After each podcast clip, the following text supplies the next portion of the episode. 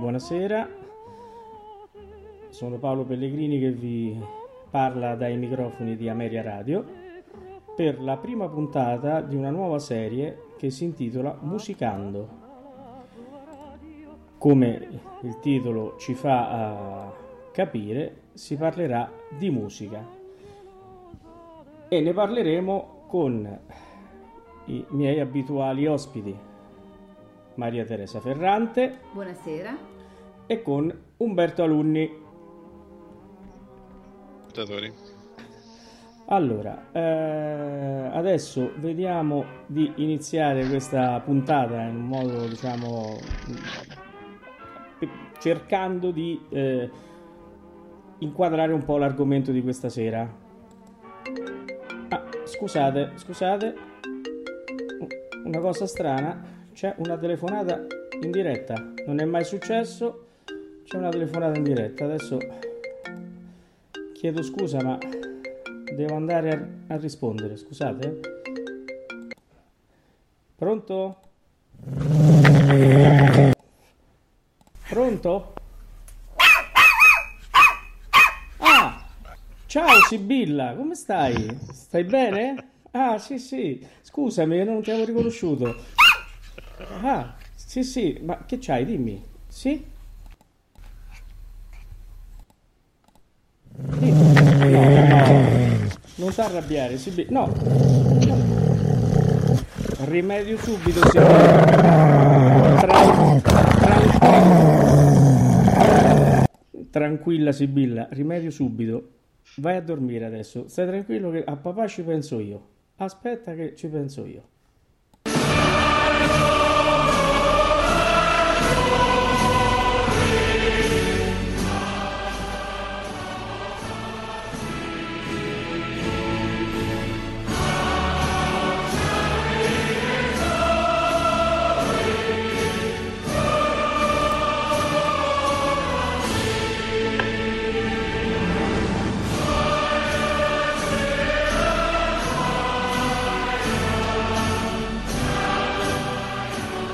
Signori e signori, da Acqua Sparta Town, Umberto Alunni. Di nuovo, buonasera. Non sapevo che...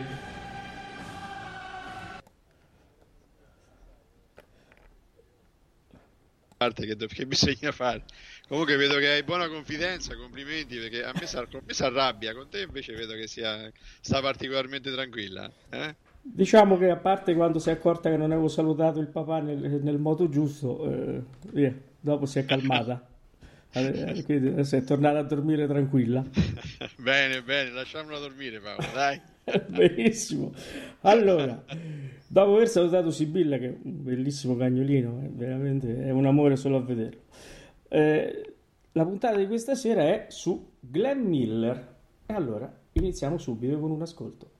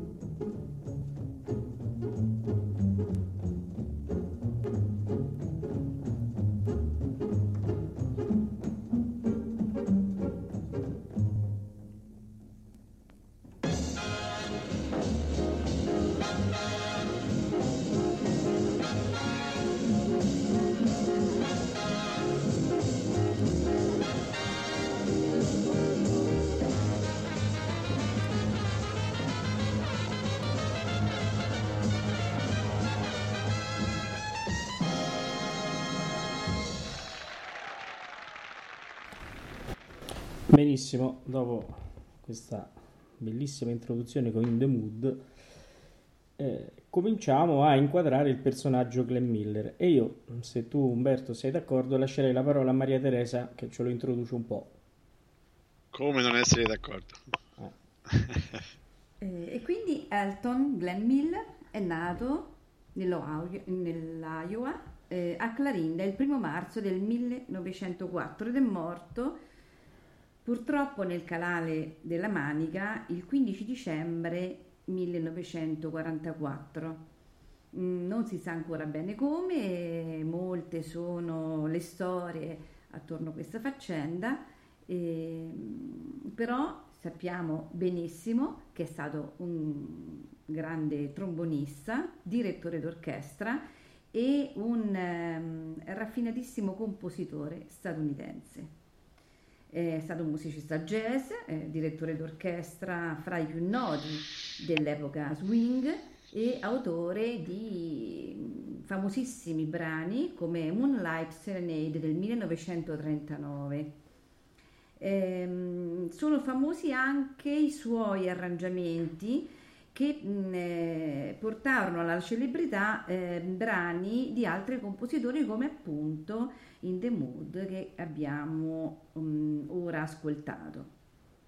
Ma non solo, eh, ha avuto dei rapporti lavorativi eh, come appunto ehm, arrangiatore eh, di eh, gruppi vocali, fra cui eh, le Boswell Sister. Ah, eh, Umberto, cui... le Boswell Sister, dopo ne parleremo. Di, sì, beh, quando si parla di donne, se mi permetti, insomma, vorrei, vorrei dire anche la mia, se possibile. Assolutamente, anche perché, beh, insomma, eh, te, te, le lascio volentieri, anche perché devo sempre andare a dormire sul mio letto e non sul divano, quindi parlane no, tu. Ragione, Però adesso, se sei d'accordo, non interrompiamo diciamo, la, eh, lo scilinguagnolo diciamo, di Maria Teresa, perché veramente sono, sono aspetti particolarmente, particolarmente, interessanti. Ecco, magari sulle Boswell mi prenoto e magari ecco, vengo volontario, va bene? Bene, perfetto. E parliamo un attimino quindi della carriera musicale di Glenn Miller. Eh? Trascorse la sua adolescenza a Fort Morgan, nel Colorado, dove prese lezioni di musica e cominciò a suonare il trombone nell'orchestra di Boyd Center. Tra il 1991 e il 1992 studiò al Colorado State University e successivamente si unì all'orchestra di Ben Pollack eh, lavorando anche come arrangiatore. l'arrangiatore è, è, un lavoro che gli, gli, si confà molto, lavorerà molto, arrangerà moltissimi pezzi. Eh, eh, nel 1937 formò la sua prima band ehm, dove cercando quindi di mettere bene a fuoco eh, tutte quelle che erano le sue intuizioni musicali dovute dagli anni di studio, di lavoro e eh, di sfruttare in modo particolarissimo l'intensità del timbro degli strumenti ed è proprio questa la caratteristica più importante delle orchestre di Glenn Miller. Nel 1938 formò un secondo gruppo, la Glenn Miller Orchestra, eh, che cominciò ad ottenere un grandissimo successo di pubblico quando siglò un contratto fisso al um, Glen Island Casino e fu ingaggiato anche in alcuni spettacoli radiofonici. Eh, lavorò mm, nel 1939 moltissimo, incise i primi dischi che lo portarono al successo e nel 1940 eh, lo, l'orchestra assunse la, la, formazione classica che noi conosciamo eh, di tutte le sue grandi composizioni, con musicisti di alto livello come Ray Anthony, eh, Billy May, Bobby Hackett e Ray Eberle. A cavallo fra gli anni 30 e 40 fu sicuramente l'orchestra più popolare negli Stati Uniti. E nel 1941 raggiunse la prima posizione eh, nella classifica del Billboard Hot eh, 100 con eh, molti suoi brani. E così nel 1942-1943 insomma sempre al primo posto di queste classifiche. E adesso ci, il nostro Glenn Miller ci delizierà con un altro brano, questo brano è Moonlight Serenade.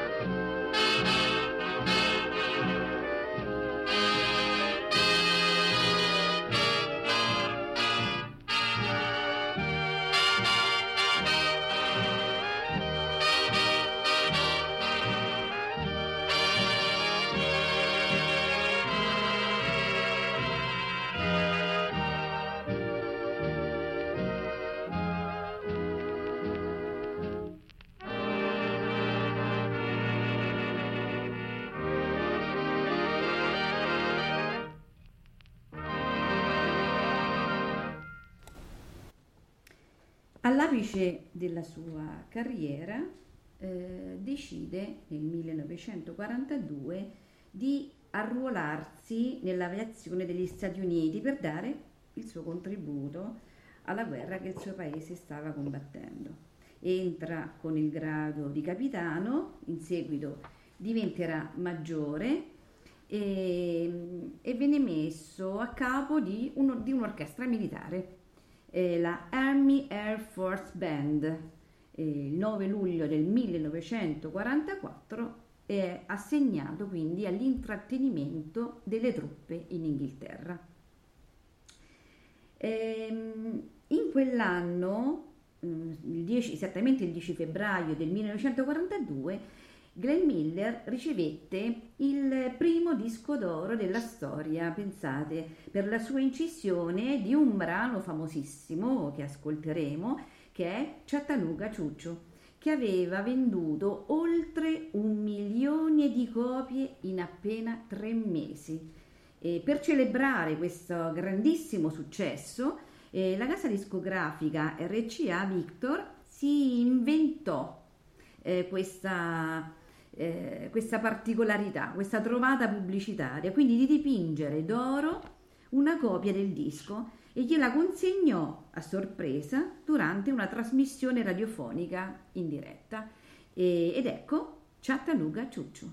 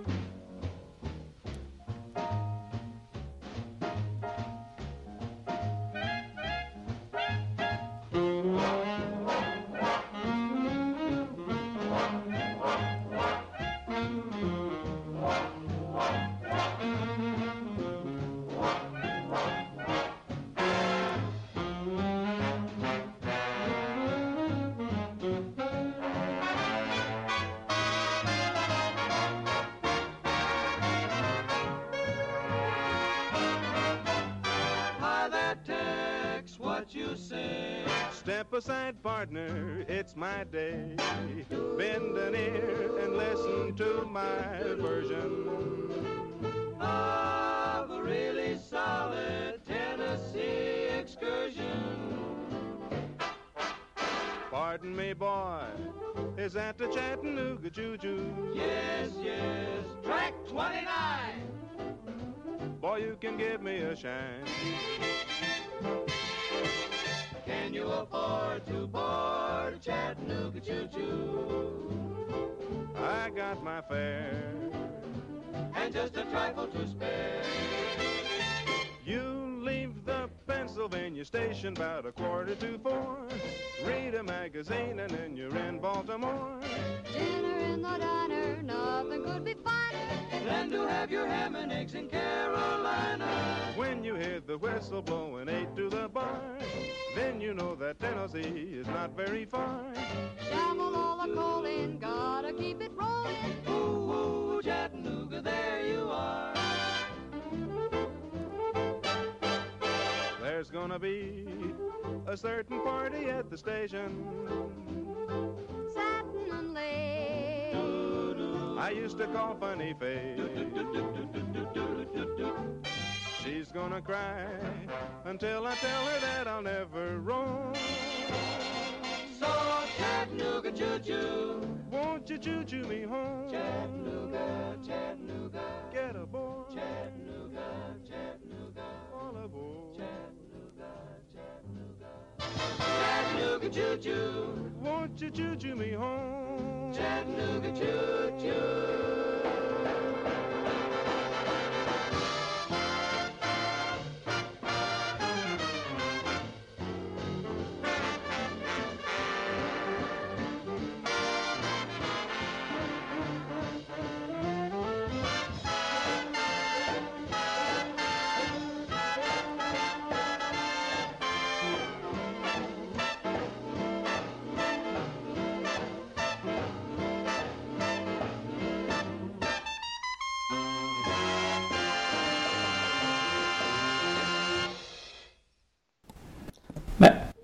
Bellissimo pezzo, a parte che personalmente mi riporta alla mia infanzia, la cantavamo sempre insieme a mia mamma, eh, questa è una canzone proprio che resta dentro.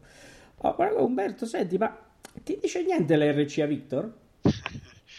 Beh, RCA Victor è una, una, una marca importantissima, magari potrebbe non dire niente diciamo, a, a, molti, ma se poi eh, oltre a Riccia Victor diciamo His Master Voice o la voce del padrone, no? eh, recuperiamo diciamo, un po' di conoscenze. Certo. Ma quello che secondo me è importante, eh, innanzitutto la voce del padrone è famosa per il cane, no? non Sibilla, si chiamava Nipper, aveva un altro certo. nome e magari un giorno racconteremo questa storia. Sì. Però volevo dire che Glenn Miller, come tanti altri, eh, diciamo, in un paese come, come l'America, dove eh, del marketing faceva in qualche modo virtù, avevano una vita un pochino più facile rispetto, rispetto ai nostri conterranei, perché come vedete, diciamo, questa trovata pubblicitaria di vincere no, d'oro, una copia del disco, è una delle tante eh, così, declinazioni diciamo, di un'intensa eh, credenza diciamo, nel marketing e nella pubblicità che molto probabilmente, anzi sicuramente, ha favorito eh, non poco eh, insomma, i cantanti americani, diciamo, le band americane rispetto a quelle, a quelle italiane. No? Certo, assolutamente sì. Bene, allora riprendiamo il nostro viaggio con Glenn. Ritorniamo a noi, e, arruolato nel 1942, abbiamo detto, però Miller eh, scomparse improvvisamente il 15 dicembre del 1944, mentre sorvolava la Manica a bordo di un aereo militare per eh, raggiungere Parigi, dove la sua orchestra avrebbe dovuto suonare per i soldati che avevano liberato eh, la capitale francese. Il suo corpo purtroppo non fu mai recuperato. E quali, molte sono le tesi. Quella più eh, forse valida, quella, quella ufficiale, eh, si considera eh, quella che deriva da una testimonianza dell'equipaggio di un bombardiere che rientrava in Inghilterra il giorno in cui appunto Miller si stava recando a Parigi. Il bombardiere aveva mh, abbandonato la sua missione e, mh, secondo la procedura standard, doveva scaricare le bombe mh, inutilizzate in una zona specifica della Manica durante il volo di ritorno. Eh, uno dei membri dell'equipaggio affermò eh, che, di aver appunto visto un Oserman volare al di sotto dei bombardieri mh, durante lo sganciamento. E purtroppo l'aereo di Miller era appunto un Oserman e una deviazione di poche miglia dalla rotta ehm, appunto stabilita lo avrebbe portato effettivamente sotto i bombardieri in rientro. Un'altra tesi, un'altra ipotesi, eh, anch'essa credibile, sembra ehm, sia quella ehm, in cui Miller ehm, sembra sia rimasto vittima in volo dal fuoco amico britannico durante un'incursione aerea contro i tedeschi.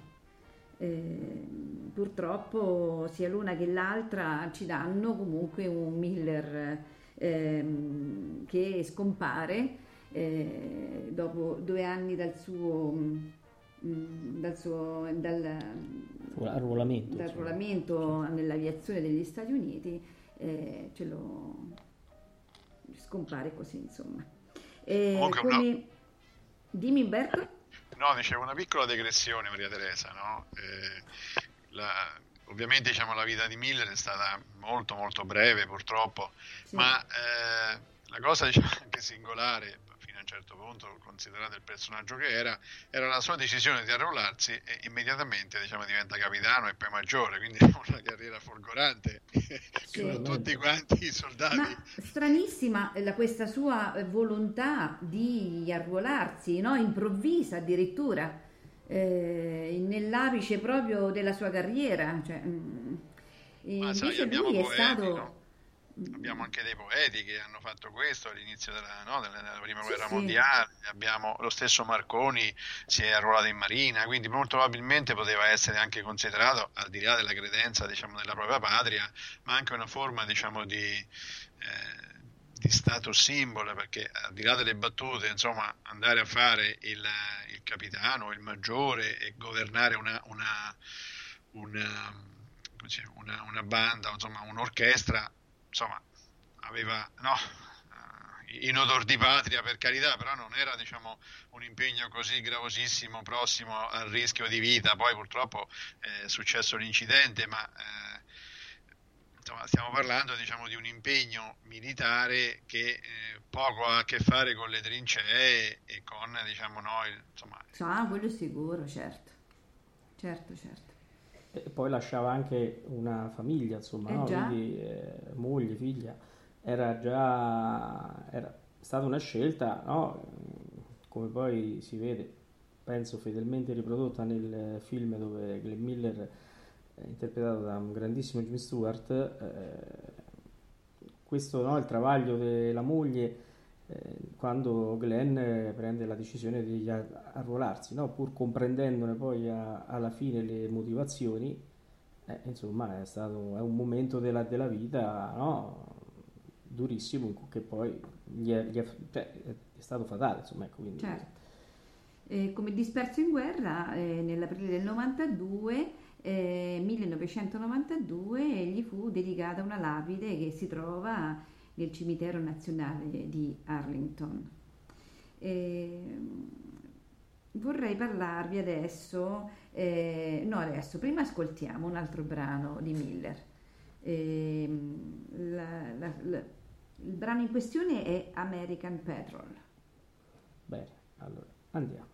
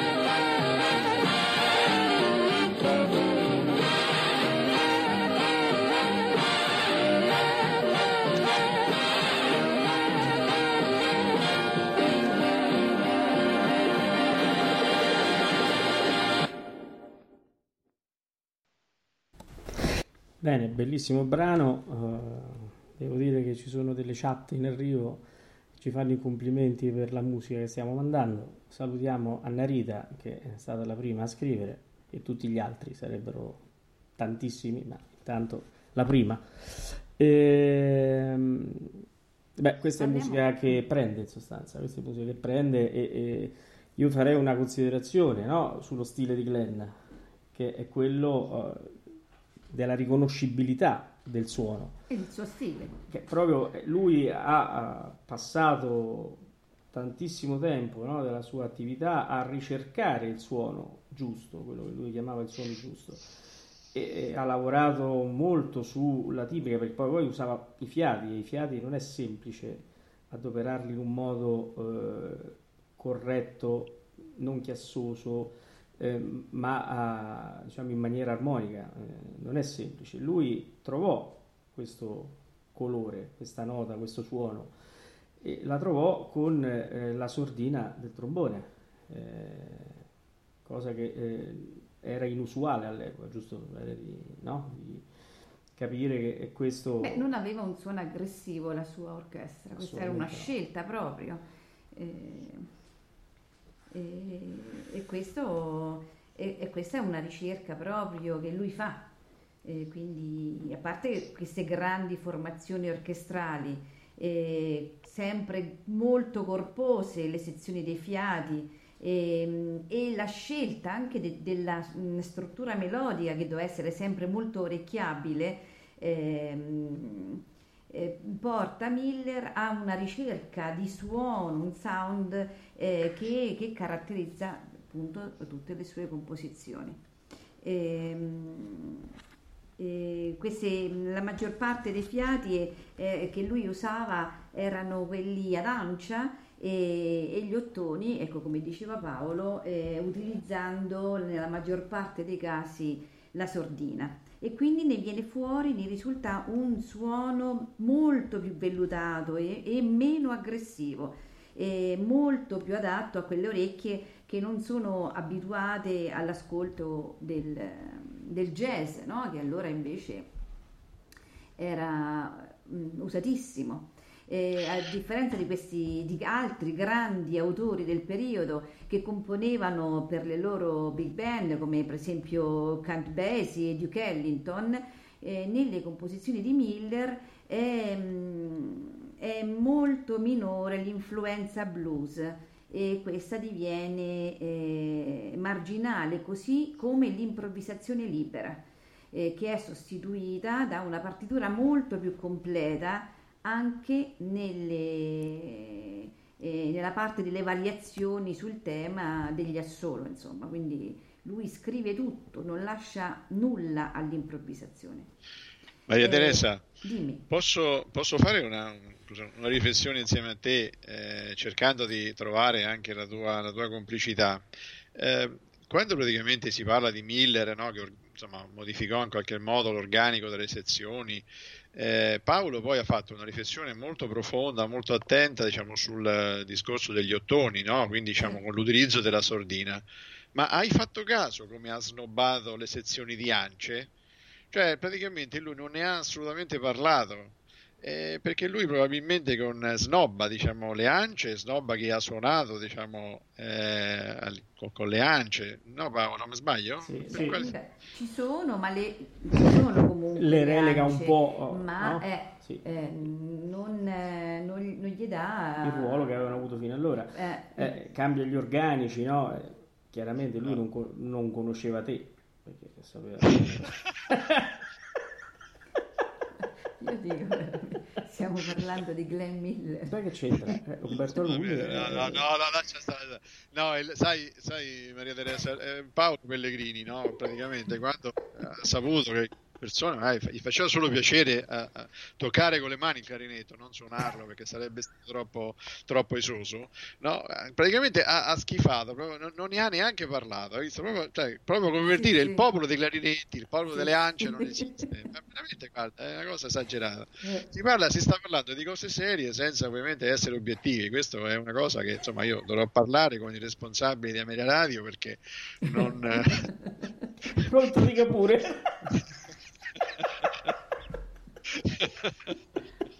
rientriamo, rientriamo in noi, rientriamo in noi.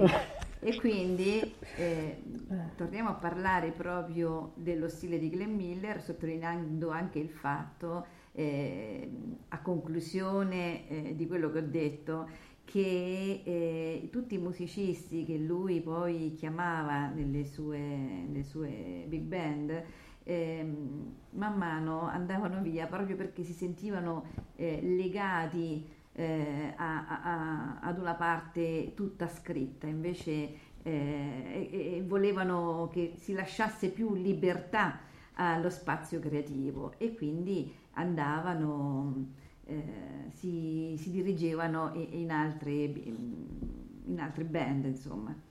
Eh, la, nella parte ritmica, le composizioni di Miller ehm, si avvalevano di uno swing veramente mh, mm, mm, particolarmente cadenzato con pochissime scomposizioni o cambi eh, di improvvisi di ritmo. Eh, quindi abbiamo ritmi molto più ballabili eh, che si rifanno a un, a un boogie boogie, a un boogie boogie. Ehm, io ascolterei allora a questo punto eh, un altro brano di Glenn Miller che si intitola Little Brown Jack.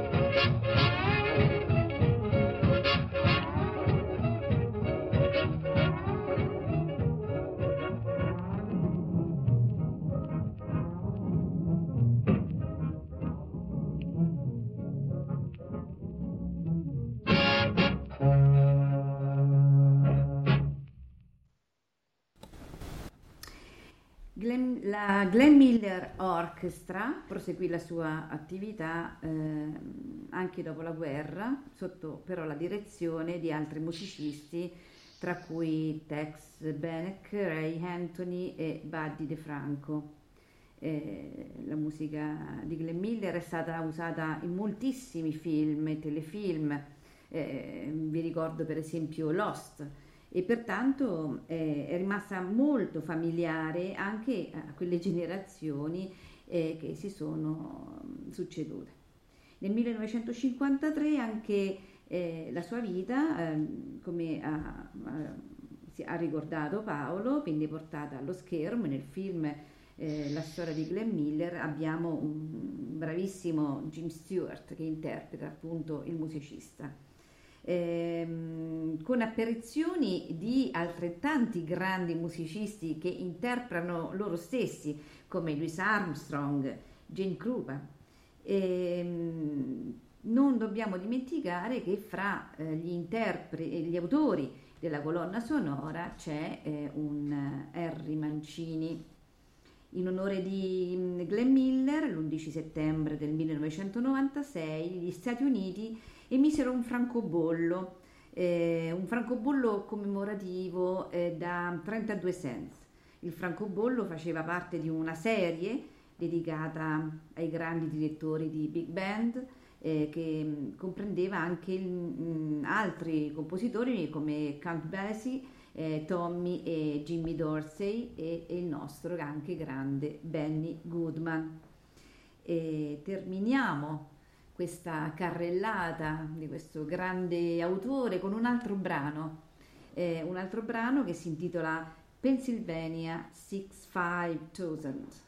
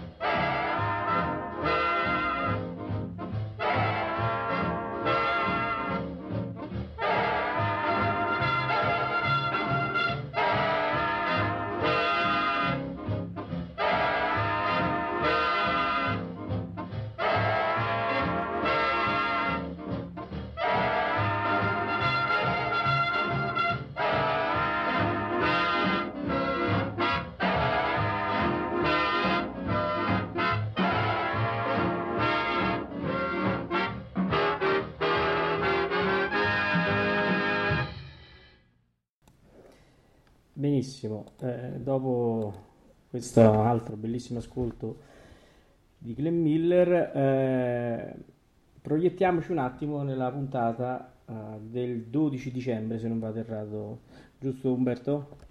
Sì, direi di sì. 12 dicembre potremmo fare, diciamo, dato che abbiamo iniziato diciamo, con Glenn Miller e abbiamo lambito le, le, le Boswell, potremmo fare una, una chiacchierata proprio diciamo, con le Boswell certo. e magari con qualche altro gruppo che in qualche modo è, stata, diciamo, è stato contaminato dalle stesse, dalle stesse Boswell. Sì. Ecco, ricordo, ricordava prima molto puntualmente Maria Teresa che in qualche modo Miller, eh, gli arrangiamenti di, Bill, di Miller, diciamo, delle canzoni, delle, insomma, della musica delle Boswell è stato un discorso molto molto importante e in qualche modo ha valorizzato quanto già di eh, eccellente era stato fatto diciamo, da, questo, da questo trio. Un trio se vuoi... Eh, delle musiciste oltretutto, veramente sì, musiciste, no? Sì, sì, sì, sì, loro erano veramente, veramente musiciste, hanno proprio diciamo, iniziato questa, questa generazione di musiciste e di trio, eh, perché poi erano tre sorelle, eh, Connie, Elvezia, chiamata Vet, insomma, correntemente, e Marta. Marta è un po' diciamo, la, il, insomma, l'intelligenza diciamo, del, del, gruppo, era la più, la più, la più in avanti, diciamo, ecco, sono musiciste. Eh, Polistrumentiste com- oltretutto, cioè sì, un, sì. sapevano suonare ognuna di loro più di qualche strumento. Sì, assolutamente, in particolare la prima, Connie, era violoncellista la seconda uh, violinista e Marta un, una, una, pianista diciamo eccezionale, cioè, aveva una mano sinistra che poteva fare anche pugilato per tante di quelle eh, vibrazioni dava diciamo, al, al, pianoforte, però questa era un po', sai, è un po' la loro caratteristica Maria Teresa. E quindi loro non, non solo cantavano le loro canzoni ma le, ma le arrangiavano, veramente insomma era tutta una musica particolare. Eh, Connie, eh, poi dobbiamo anche ricordare che è la stata diciamo proprio eh, individuata come la prima donna arrangiatrice e compositrice eh, nella storia del jazz. Eh, ricordiamo la contestualizzazione, stiamo parlando della fine degli anni 20 e degli inizi degli anni 30. Beh. Queste ragazze, queste sorelle erano bianche di New Orleans, quindi probabilmente insomma, non avevano una vita, sì. una vita facile. No? Beh, poi eh. erano anche insomma, un, uno stile tutto loro, insomma, no? Eh, quindi... Sì, sì, loro avevano, avevano diciamo, una, una, particolarità, uno stile veramente diciamo, tutto, tutto, loro. Come dicevo, a, alla base questa solida, importantissima uh, preparazione musicale. Che non è poco, eh, eh? è importantissima. Tanto certo. è vero che la pianista era sempre presente eh, nelle formazioni, eh, non lasciava il compito ad altri. No, no, no. Lei no, suonava. Eh. Certo, però sì. sc- non diciamo troppo però, se no eh, eh beh, il certo. 12 che facciamo? Allora... Io direi così, diamo un assaggino, poi salutiamo e diamo appuntamento al 12 con Musicando e e ad altri appuntamenti che poi eh, dirò. Sentiamo Boswell in questo pezzo del 1932, Crazy People.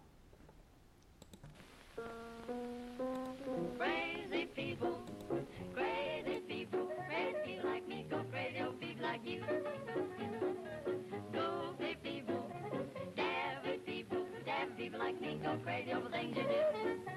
Why we are underneath the moon, the moon above. You've got me acting just like a loon. It must be love, we love.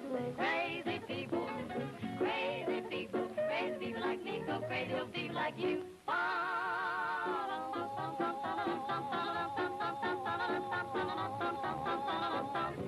people like people like you.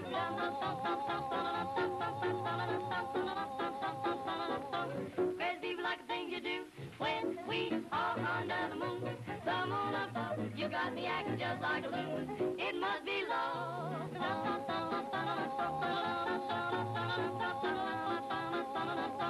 Crazy people like people like you, cause lovebirds of a feather always together. It's an old, old custom of the horse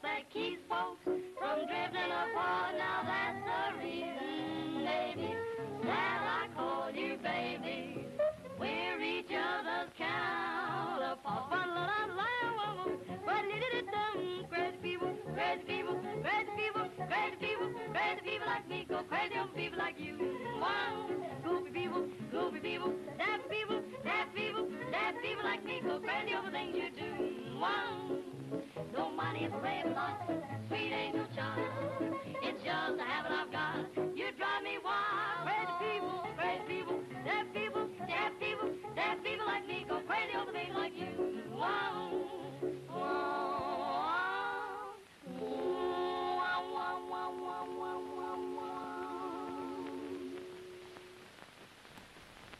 Dico, ne avremo da parlare il 12, sono bravissime, eh, hanno una tecnica vocale invidiabile. Benissimo, va bene, ne parleremo. Poi abbiamo, abbiamo anche diciamo, della buona, buona insomma, un buon numero di, eh, insomma, di, di pezzi da poter far ascoltare, sì, sì, una buona Certo. documentazione, quindi cercheremo di metterli insieme per poter essere di gradimento per i nostri ascoltatori. Assolutamente sì. Allora, eh, ringraziamo i nostri ascoltatori ehm, per aver seguito la prima puntata di Musicando. Eh, diamo appuntamento con il trio Le- eh, Ameria Radio. no, diciamo il trio Lescano veniva, però non era così. Eh, a lunedì sera con Radio Racconti brevi. Eh? Perfetto, Oh, perfetto. perfetto. Hai studiato, hai Ho studiato. studiato, ho studiato. Bene, allora ringraziamo Umberto Alunni, Grazie a voi. ringraziamo Maria Teresa Ferrante, Buonasera a tutti. ringraziamo Paolo Pellegrini, prego. Sì. Buona serata a tutti, grazie. Buonasera.